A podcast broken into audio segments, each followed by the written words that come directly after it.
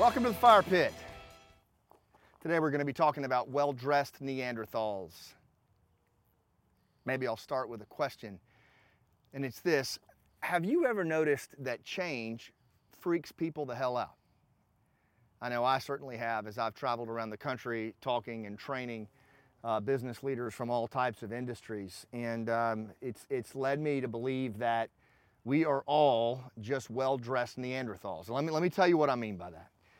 Um, you know, the reality is that humans have not changed much at all in 250,000 years. We just dress better. Well, at least some of us do, maybe not me.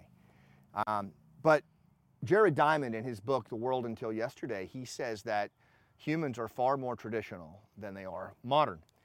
And if you think about it, our brains haven't changed much at all in 250,000 years. In fact, Adam Gazzaley, in his book, The Distracted Mind, he says that we are just ancient brains trying to make sense of a high tech world.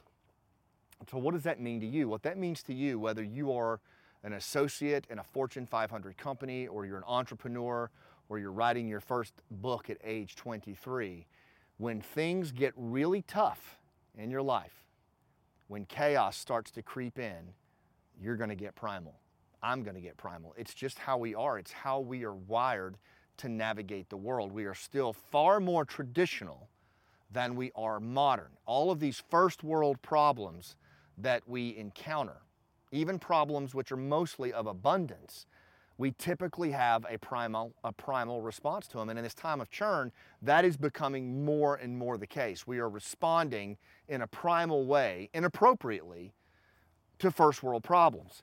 Um, a, a, big factor of that is change. You know, as I travel around the country, I hear all of these senior leaders talking about change management. You know, they put their hands on their hips and they pontificate on change management. Well, here's a little change management for you change freaks people the hell out. Your people who work for you freak out when you change stuff. That's just the way that it is because as humans, we crave order in our lives. We create order in our lives to deal with change, to deal with chaos. And all of those COVID pivots that we so proudly made as business owners and business leaders to deal with and adapt to the things that were happening, the organizational changes, the process changes, the mergers between this company acquiring this company, and certainly the downsizing, all of that represents at a fundamental level change.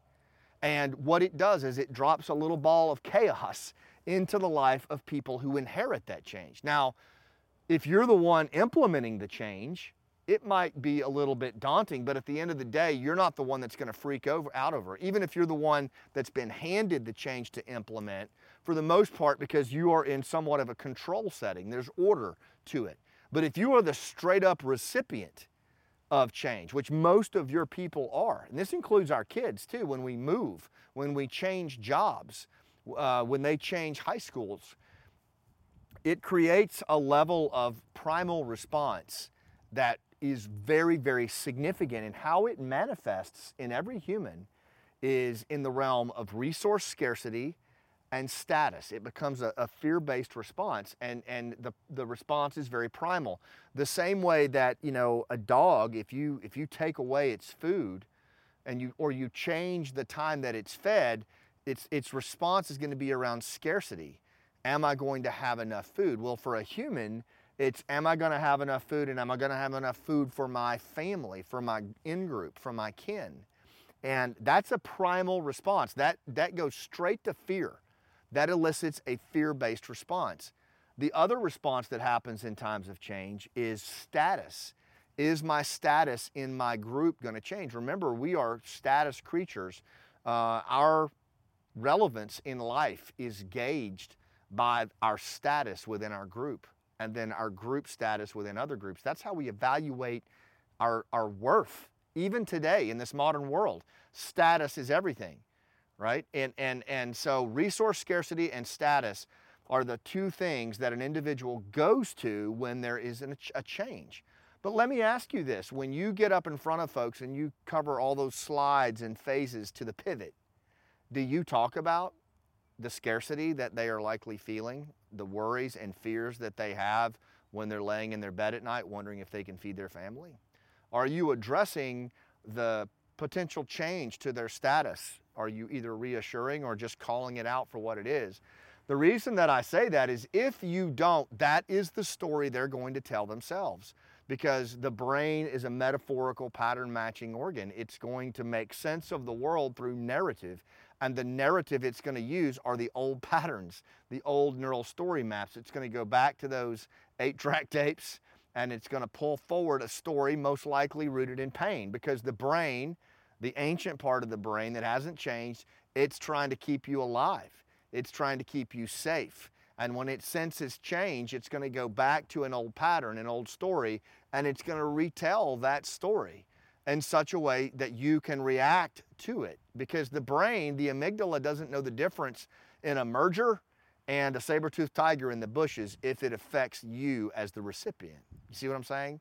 So as leaders, I think we have to think about this. I, I, think that we have to put some thought into this and recognize straight away that any type of organizational change is going to elicit a primal response, most, most likely rooted in resource scarcity and status. And if we don't address that headlong, if we don't deal with that, there's a very good chance that your people are going to tell themselves a story that is rooted in the pain of the past mergers that went bad, of the pivots that were terrible, right? And that's what they're going to do unless you replace it with a new story, a new narrative. Now, here's something you can try as I wrap this up. And I learned this from Dr. Kendall Haven, who wrote the book Story Proof. He does a lot of narrative based work on uh, change to help people get ready to listen and deal with that. And what he says is when you get in front of your people, rather than rolling right into the change that you're going to do, is to talk about who you are as an organization, what your values are, your VABES, as Professor Clausen uh, calls it, you know, your values, your beliefs, those kinds of things. Talk about who you are. What is it you're fighting for? What do we stand for as an organization? Ask your people that. Let them weigh in on that. Let them tell you what they stand for. Write it on the whiteboard where it stares back at them. And then point at it and say, Is that who we are? Is that right? They'll say yes. And then say, Okay, would it be all right if I share with you how I think we need to change to preserve that? They'll say yes and then you've got them ready to listen and in an emotional state where they're ready to hear what you have to say. That's just a technique to climate change management that I think we need to start thinking differently about this, particularly when people are saturated with it, and they are. So I'm going to wrap it there um, with the knowledge that when, when we think about leadership, when we think about what we have to do in the world, the people we lead are well dressed Neanderthals, and that's not an insult to their intelligence. It simply means that when life gets real, they're going to get primal. And we owe it to them as leaders to know that and to help them move through it. Thanks for joining me around the fire pit, and I'll see you next time.